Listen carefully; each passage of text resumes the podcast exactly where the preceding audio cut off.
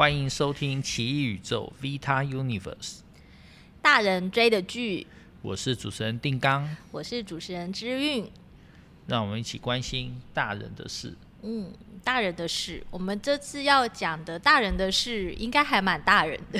对，因为 有点年代的，对不对？对，现在很多二十多岁、十多岁的的的的朋友们，可能甚至只听过名字，可是没看过，没没看过相关他的作品。今天要谈的一个剧叫做《梅艳芳》。那梅艳芳她其实是在香港，嗯，八零年代、九零年代吧，八九零年代非常红的一个艺人，这样子。嗯，他会演戏，也会也会唱歌，嗯，然后那这次我们看的剧是在那个迪士尼家，迪士尼家那个播出的一个呃，差不多只有五集的迷你剧的形式，呃，就它的名字就叫做梅艳芳。对，它其实本来是电影，嗯，然后电影之后，然后他们加改了一个导演版，对，然后就改成五集的，就把它加长。嗯，把本来删减掉一些片段，再加回去，所以变成呃大概五集，然后四加起来快四四五个小时的一个影集这样。嗯，对。那呃其实呃当然，因为梅艳芳她已经在二零零三年的时候呃去世了，所以这部呃这部梅艳芳的影集当然不可能是梅艳芳她自己来演啦。就是有有有找了一位演员来演他，然后或是里面一些呃呃相关人也都是用一个演员演出的概念，然后再把它加上过去的呃旧时的影像做一些剪辑，这样。对啊，这部每次旧时影像出现的时候，都会让人觉得有种催泪感。嗯，对，因为就是比如说里面有一些人物后来就去世了嘛，除了梅艳芳之外，另外也是二零零三年四月一号过世的张国荣。那他其实是梅艳芳的好朋友，所以在这部戏里面，其实有大量关于他就是 Gogo 跟呃梅艳芳的一个互动的片段。对啊，就是你看梅艳芳，结果一直在想张国荣。好了，我啦。嗯嗯嗯。对，嗯对。那当然除了他之外，还有很多被点名的香港巨星啊，像是郑少秋，然后伟宅、华宅，然后其他像。呃，一些歌手，然后他可能是出现在就是画面里面，或者是有被直接点到这样子，对。嗯。那当然也有日本人啊。哦，对，那个就是梅艳芳的一些呃个人传闻这样。不是传闻，传闻是真的，这是有有被爆出来，有被爆出来，有被爆出来。对对对。可是当然就是呃，在这部戏里面演他跟日本那一段还是比较比较比较。比较美化一点啊，嗯，对对对，真实的就大家自己去查这样。嗯，好啦，可是我觉得你要你要不要稍微来介绍一下梅艳芳是谁？她到底为什么她值得被拍成一部一部剧？然后然后她呃，甚至是比如像我们这个年纪的，我们是六年级生嘛，其实是看的还是会很感动，因为比如说像呃，可能现在二十多岁的人。他们可能有听过名字，他们就不知道说，哎，为什么梅艳芳到底有什么好嗨的这样子？大家看现在的香港，可能就想说，就嗯反送中啊，然后就是然后疫情啊很惨啊什么之类的。大家没有想到，就是八九零年代的香港其实超嗨这样子，就是香港流行文化那时候就是呃东亚东南亚。都非常的火红，这样，所以台湾我们的七零年代末到八零年代的时候，其实呃电视台演了大量的港剧，那最红的像是呃《楚留香》，《楚留香》那时候播出的时候，台湾收视率好像要创百分之五十的这样子的记录，这样。嗯，那个我有印象，那是好像是我小学的时候也是是。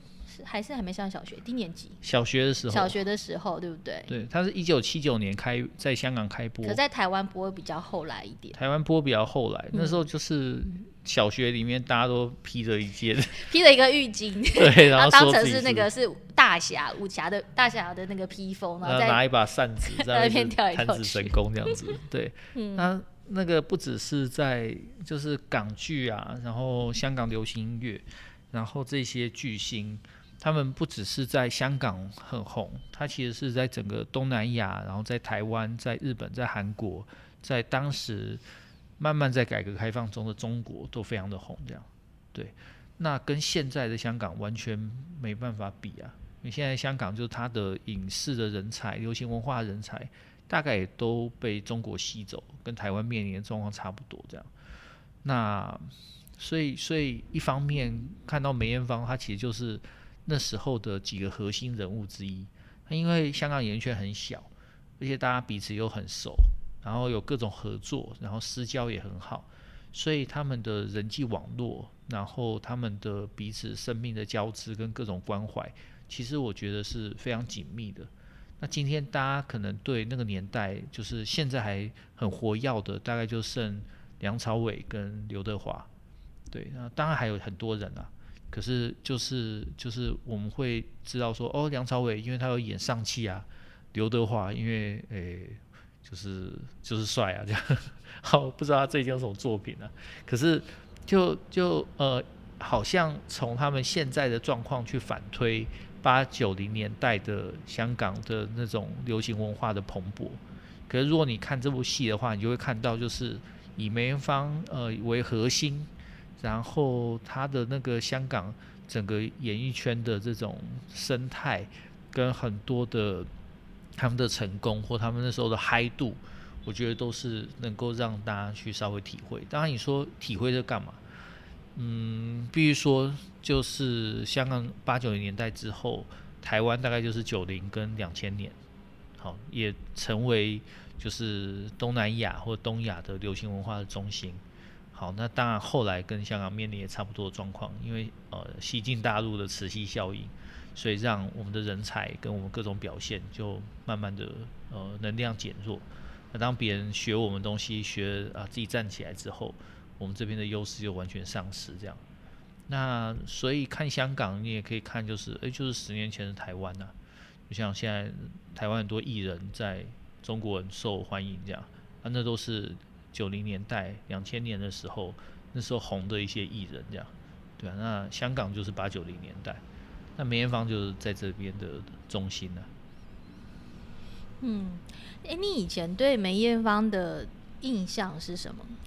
因为我小学的时候很喜欢看港剧，嗯，啊，我们那时候港剧因为没有什么第四台啊，也没有什么 OTT 平台啊，什么都没有，然后就是只有就是电视台啊，里面只有三台，然后还有录影机这样子，嗯，那我以前录影机就会有很多录影带店。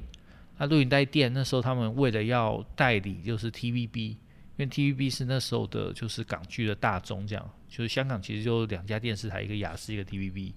好，那 TVB 是大众，所以那时候很多录影带店，它都直接会挂 TVB 的招牌，这样，所以很有趣。那所以我们那时候就要去租港剧，那港剧里面就会有很多主题曲，那那些港剧的主题曲都超级好听，这样。然后他就会有一些黄金组合，比如说作词的，你就常常看到黄沾这样；作曲的，就常常看到顾嘉辉，还有李小田这样；然后唱的，就常常看到梅艳芳。所以那时候梅艳芳唱了很多很好听的港剧主题曲。所以我在八零年代，在梅艳芳还没有来台湾发展之前，我听过梅艳芳，就是因为这些主题曲。那后来就发现，诶，台湾很多歌手，他其实唱的歌都是翻自梅艳芳的原曲。所以，而且他的这些曲调，我又觉得很熟悉。可到了梅艳芳真的在九零年代来台湾发展，呃，出了几张唱片，那里面像《亲密爱人》这些都很红，这样子啊，就是爸爸妈妈辈很喜欢去卡拉 OK 店啊，或者是去 KTV 在唱的歌，那你就发现，哎，就是那个这个艺人，就是来台湾的时候也发现，哎，他的个性其实蛮有趣的。嗯，那你有看过梅艳芳演的电影吗？有啊，有啊。就大家都看过啊，就是周星驰的那部《审死官》。呃，台湾翻译叫什么？威龙闯天关。威龙闯天关。嗯，对对，就是周星驰有两个，就是他演判官嘛，一个是一个是他演那个就九九品芝麻官，对对对，另外一个就是审死官。那在台湾比较红的是九品芝麻官，因为里面太多搞笑的片段，就是变成经典这样子。但在香港，其实审死官是大卖的作品。九品芝麻官还好，对。那神死官演什么？就是演一个讼师，然后他呃就是一直帮人家打那种无良官司，然后所以生出来小孩都没有屁眼 这样子，不好意思，比较粗俗一点。然后他的太太就是梅艳芳的角色，那这里面这个角色就是功夫高强，其实跟梅艳芳本人个性很像，有侠义心肠，有侠义心肠。嗯、好，那他这边怎么让他的先生就是逐渐找回自己的良心，然后后来去打了一个官司。对，然后如何去去翻转这个官司？对啊，对啊。嗯，可是其实我比较印象深刻的梅艳芳的电影，或者说我小时候会认识梅艳芳这个人，其实是从电影《胭脂扣》。你有《胭脂扣》？它是呃，在差不多几年的，一九一九八九年的电影。嗯，然后那时候我小在暴露年龄，好，我小学的时候，对，然后那时候，嗯、梅艳芳，因为其实梅艳芳，大家可以如果不知道梅艳芳的人，可以 Google 一下她的长相。她不是那种嗯那个主流审美观下的传统传统美女的样子，可她就长得很有特色，然后很瘦这样子。然后她《胭脂扣》里面就演一个一个名妓，然后然后死了之后变女鬼，然后这非常的鬼气森森，然后或者说她那种哀怨那种表情，又很像那种呃名妓她对于那个爱情的那种。求而不得那种、那种、那种样态，嗯，所以那个时候我小时候的呃，对梅艳芳第一个最深的印象是来自《胭脂扣》这部戏。我以为你在看《胭脂扣》的时候都在看十二少，看十二少，张国荣演的十二少也有啦。可是那个时候真的是我对梅艳芳印象最深刻，因为那时候我就想说，为什么这个这个女生这个艺人，她其实不是。大美女角色，她不是长得很漂亮，不是我们以前传统上想象中的那种女艺人，好像就是很很漂亮那种。可是会那么吸引人，你就会一直盯着她看。嗯，可是一九八九年的时候，其实梅艳芳已经是巨星嘞，在香港，在香港的时候。对啊，对啊，就是她是八二年出道嘛。对、嗯。然后出道之后，其实很快就就大红啊，红了之后呢几部都是什么金唱片。然后十大劲歌什么这种之类的，所以在香港其实啊开开在红磡开演唱会，所以他在香港其实算成名蛮早的这样。那八九年可能才慢慢被台湾的那个观众认识到，对，对，因为以前也也没有什么网络啊什么的这样子，嗯，就是要靠那个呃录影带或者是靠那种我们以前叫号称呃叫昵称叫小耳朵那种。那种卫星这样子，哦，小耳朵除了播 NHK 之外，也有播港剧哦。我不知道有吗？没有。我记得好像主要是 NHK，主要是 NHK，OK，好吧。嗯。然后还有梅艳芳的，她我觉得她还有很嗨的一点是她的那个，嗯，舞台表演，嗯，她的舞台表演非常非常的，呃，有有特色。然后人家是说她是叫什么百变。百变天后嘛，对不对？嗯嗯，对，就是他扮，因为他瘦瘦高高，而且他扮男装也很好看，好帅。对对，所以他、嗯、他其实，在舞台上有很多就是比较中性或是比较阳刚的这种扮相，可是他扮就是要飙起来也非常的厉害，这样。所以所以呃，所以你如果在网络上搜寻梅艳芳演唱会的话，你就会发现。哇，原来以前的舞台可以这么嗨，这样。就我们现在看像韩国艺人啊，可能来台湾开演唱会啊，你觉得哦，他舞台设计好棒这样。可实际上在八零年代的香港，其实他们的舞台就已经非常强这样。对，那里面当然就会有服装设计。所以在这部梅艳芳里面，呃，一个古天乐饰演的一个角色叫刘培基 Eddie，好，他其实扮演的角色还蛮持重的。嗯。其实我觉得主要是从在你真的像你定刚刚才讲的，我们从梅艳芳这个的影集里面或这部电影里面，嗯，其实真的是看到很多那个时候，嗯，八八零年代九零年代的一个算是香港演艺圈的一个一个怎么讲，算是辉煌嘛，或者是说像我们这个年纪的人很有的那种怎么讲怀旧感，或者是很。可以，可以，可以那种，好像又在经历过一次那个时代的感觉。嗯，嗯，对啊，所以里面有出现很多香港流行文化的一些代表啊，像是呃维多利亚港，然后像是红磡，然后像是九龙城寨，它类似这些在里面也都找得到。那但我觉得这部片不只是怀旧，嗯，它其实处理很多，甚至我觉得跟现在香港的状况都可以有些呼应。嗯，好，因为里面呃以呃导演版就是影集的这个五集来讲，它其实有三集左右都在处理二零零三年的香港。二零零三年，其实在香港一个很重要的事情就是 SARS。嗯嗯，台湾也有受到 SARS 的影响，但台湾的 SARS 的疫情没有香港严重。那香港当时就是百业萧条，而且医护死的也很多，而且就是对社会来讲也是个冲击。那当然后来就是香港经济由盛转衰，二零零三年也是一个转折点。那很多在追溯，就是比如说反送中运动的相关的事情的时候，也会追到二零零三年。那这部戏它要在迪士尼家上映，它不要被抗议，而且它的出资方也有中资啊，老实说，所以他在处理香港议题的时候是比较小心的，好，他不会处理到这些政治的面向。好，但是你会看到，对于香港人来讲，他的那个集体感受或集体记忆，二零零三年是个关键转折点。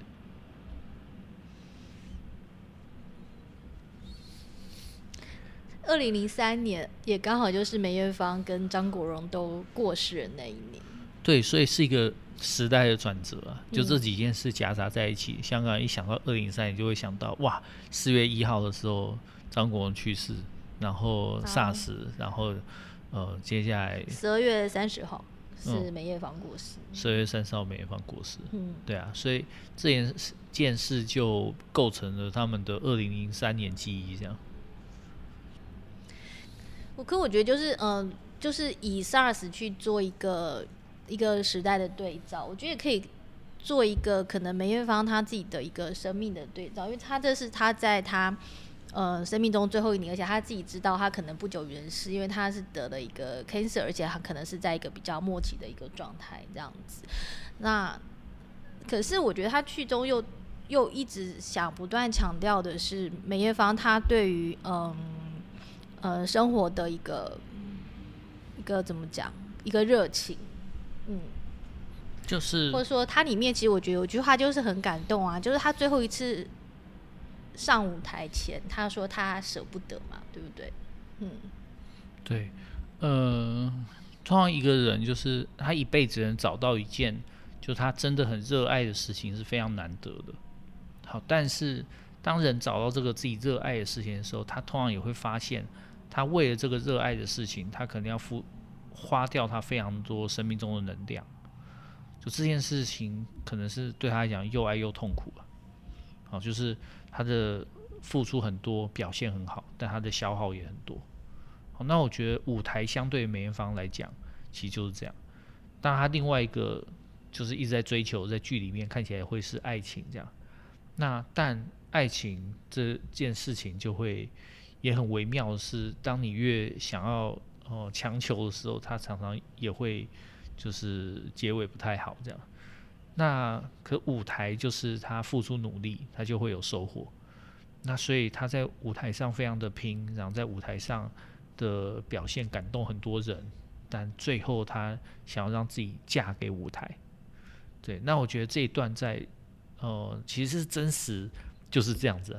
他其实演的里面没有太多虚构的成分，嗯，大概都是依照就是真实的这样子演，可是他又不是一个流水账式的演法，而是把它聚焦成几个主题，所以舞台是一个主题，那这个舞台也对应到就是张国荣在舞台上的一个表现，这样，张国荣舞台魅力也很强，那他们两个在舞台上常就是互相邀请对方做嘉宾，好，那呃，但是就是。梅艳芳在这边，你会看到，呃，在剧里面呈现的是，她在呃舞台的那个，就舞台在梅艳芳的生命里面所占的分量，其实可能会比张国荣要来得更强，因为张国荣的戏剧表现非常好。我们现在可能还会呃回忆起他的很多电影，像是《阿飞正传》啊，《东邪西毒》啊，《春光乍泄》啊，或者是呃。霸王别姬，霸王别姬啊，这一些经典就是现在很多都被数位化，所以张国荣的呃戏剧表现，他他可能有更多的的成绩这样。可是梅艳芳的舞台的表现，我觉得也是也是一绝啊，对。对啊，其实就像就像他的那个片中，他我觉得他一直不不止一次强调，或者是嗯、呃，透过梅艳呃演梅演梅艳芳这个演员，就是梅艳芳这个角色说出，反正意思就是说，呃，他不管在。呃，私底下身体再多多不舒服，甚至是经痛再厉害，反正他只要上了舞台，就一定会完成它，然后再下舞台这样。对，甚至到他就是二零零三年，因为他已经癌被诊断出来癌末了嘛，那癌末其实是非常痛苦的，这样，所以就是身体大量的病痛，可他还是能够撑完在舞台上的演出，而且那个表现非常的好，而且把这个病痛，把他的生命整个整个。合并起来变成是一个舞台上的演出，留下他的的璀璨，也留下他的生命的痕迹。所以我觉得，就是人有一个擅长的事，用这个事情表现什么。一开始当然我们都表现自己的天赋，比如说啊，我很擅长做这件事，我好棒，我好棒，我好棒。好，接下来就是，诶，我开始擅长，我开始用我擅长的事情去表现我对这个社会的关怀。我对其他人的关系或其他人的关的连接，这样好，那最后就是我能用这个我擅长的事情表现我自己的生命。那我觉得梅艳芳已经到这个层次，所以他最后的这个表演完全就是他生命的一个呈现。就他生命如果要其他的形式来表现的话，可能都没有舞台来得好。对，嗯，所以他的最后一场演唱会。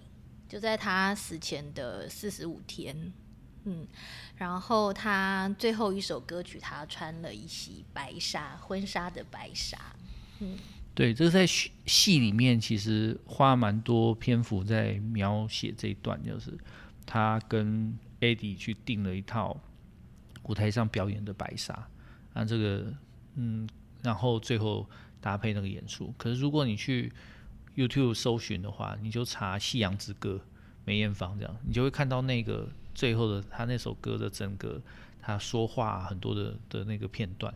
那个片段一开始他就说，就是他就出来问大家说，大家觉得好不好看？嗯，然后回答好看啊。他就说啊，可惜花期已经过这样子。就他可能好看了，他可能嗯、就是。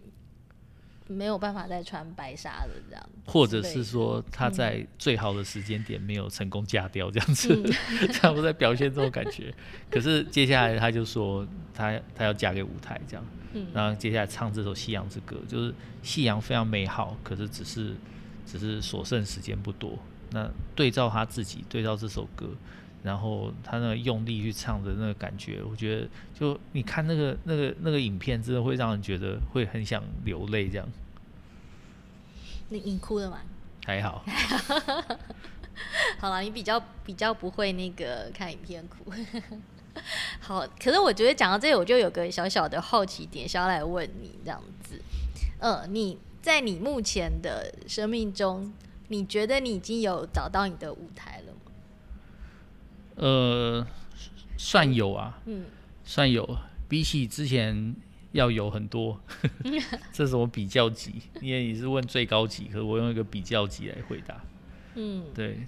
那我觉得，呃，应该怎么讲？应该是说，对我来讲，可能不见得是这种艺人型的舞台，唱歌、跳舞、演戏啊这种的舞台，它可能会比较是，就说，呃，我找到一个形式，那这个形式能够表现我想说的是。这个形式能够呃展现我跟人的连接，这个形式能够去说我自己的故事，那我觉得这样子的形式好像慢慢的有找到吧，对啊，嗯，这样子还蛮好的，会觉得生命比较有有一个意义，对不对？就是热情，有个动力。人为什么要找那个形式？哎。当然，你说你的生命就是你的生命嘛，那你就如实的过每一天，这样不是很好吗？可是有舞台，它会让你的生命有一个聚焦，也会有一个凝缩的呈现。因为你的生命是什么？就是你过的每一天啊，就是你的每分每秒啊。那这些东西要如何在短时间呈现，用具体的方式呈现，用别人听得懂方式呈现，用别人能够感受的方式呈现。你如果跟人家讲说啊，我一天就早上过了什么啊，每一分每一秒都重述一次，大家已经无聊到死这样。可如果你能用一个快速的故事，用一首歌，用一个舞蹈，用个什么东西呈现的话，那那个生命的厚度跟能能量就会在这边被别人接收到。好，那我觉得这个就是就是天赋跟舞台。那我觉得大家可以去找找看自己的天赋跟舞台。但我们刚刚讲梅艳芳，她有一些就是时势造英雄的部分，就是当时一九八零年代的香港真的超嗨这样子。所以在这个时间点，梅艳芳她造就了香港乐团乐坛，可以香港乐坛也造就了梅艳芳。所以这两个互相帮是一个时势造英雄。但是作为一个每个人的生命主题，你会发现找到自己的舞台。在那个舞台上，你可以去呃投注自己的能量，其实是每一方做得到，可是很多人其实也都做得到。嗯，其实我我们这次不是社会学，这次是很励志。我们大人追的剧不是一直都很励志吗？我我以为是社会学，好 没有？没有没有，我们是那个说书，哎、欸，也不是说书是心灵。好，没事。好，没事。嗯嗯，好。那其实，嗯，我我我自己在看梅艳芳这个电影的时候，在对照我以前对于嗯八零年代、九零年代记忆，或者是说我对于香港印象的记忆，其实真的是还蛮多感慨的。嗯，因为我还记得我第一次去香港是在那个一九九一年的时候，是我第一次去香港。那个时候是。是我国中，然后再来再来，不知道为什么就一直没有真正入境香港，只是过境。然后后来再来就是二零一七年我们去的时候嘛，嗯，然后之后就发生香港又发生很多事，就好像不太适合再去了。香港现在有港版国安法，所以我们应该不能去的。对 对，所以其实真的是你你你就你就是会真的是嗯、呃，会有一个一个真的是一个时代，或者是。一个一个时代，或者甚至讲夸张一点，就是一个一个一个一个世界的转变这样子。对啊，很多人说是一个时代的逝去啊，一个时代的消逝这样。但我觉得这部片其实给大家一个感觉，就是说它也不只是消消逝，它其实从那里面还是可以面向未来这样。因为香港现在的这种惨状，其实他们自己也难以想象，那自己也需要一个参照点去定位自己，然后跟调整。跟如何让自己在能够面对未来，所以我觉得梅艳芳这部戏在香港上映的时候，其实票房非常好，是好像当年吧，二零二一年的的香港的电影排名第二名，可是是呃香港人自己出品的作品的第一名这样，所以所以这个好的票房其实也可以去呃去呼应到他们的某些心情吧。那在台湾，当然我们一直看着香港，因为我们一直说什么昨日香港，今日台湾嘛。所以香港是我们的一个参照点。那台北跟香港这两个城市其实也很近，所以这个香港多重参照的意义，也让我们对于就是这些香港流行文化的关心或注意，它不只是单纯的怀旧，其实有更强的社会意涵，甚至是政治意涵。当然，政治意涵在这部片里面我们还是少讲了，免得它被禁这样子。可是我觉得他的面向未来的意向，其实有那种就说，好了，二零零三年香港也很惨啊。现在也很惨了，也是疫情啊。那可是我们那时候我们都走出来了。那有一个人，他在那个时间点，在那么惨的时间点，他不是丧失了希望，而是说我舍不得，我还想要做更多。那我想要留下来，我想要被大家记得。好，那如果是现在的香港，是不是有这样的机会？嗯。好，那因为呃也是时间就差不多了，那我们今天讲的大人追的剧的梅艳芳，嗯，就也到这里告一段落。对，好，欢迎大家也去迪士尼家找找看梅艳芳来看一看。好，今天到这边，谢谢大家，拜拜，拜拜。